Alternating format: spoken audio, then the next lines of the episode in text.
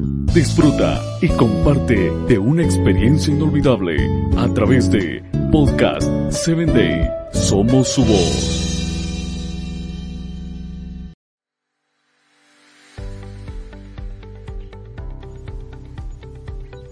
Bienvenido a Corazones en Sintonía.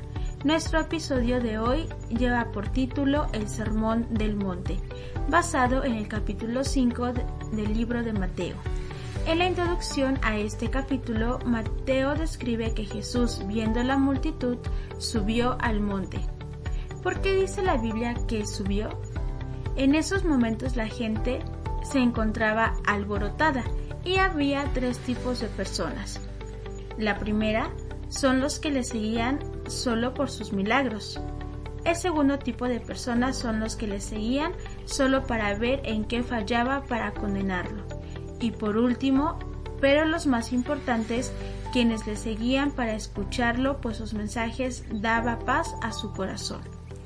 Cuando expresa que Jesús subía al monte es porque era importante apartarse un poco de la multitud, que encandilada por sus obras milagrosas no estarían dispuestos tal vez a escuchar sus enseñanzas.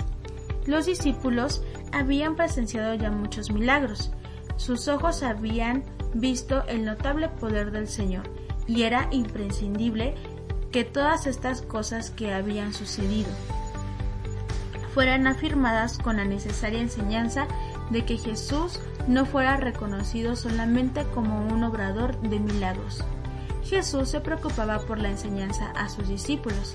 Había gente que solo le seguía por conveniencia, pero sus discípulos debían conocer su palabra para guiar a otros.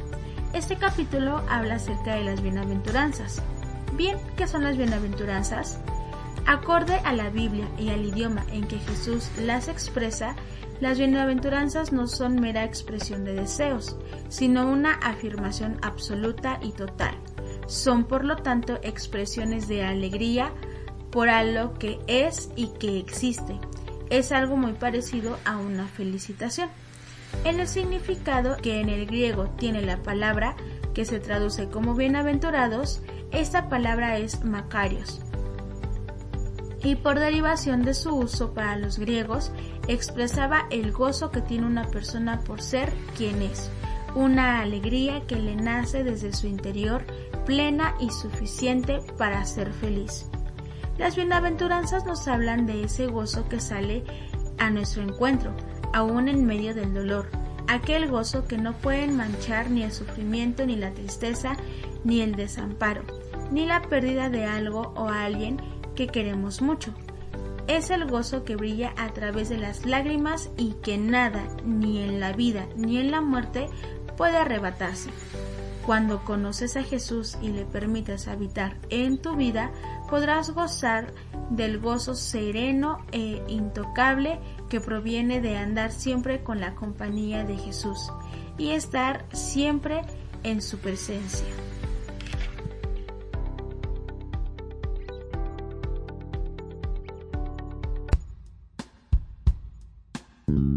Síguenos en www.podcast7day.com. Hasta el próximo episodio.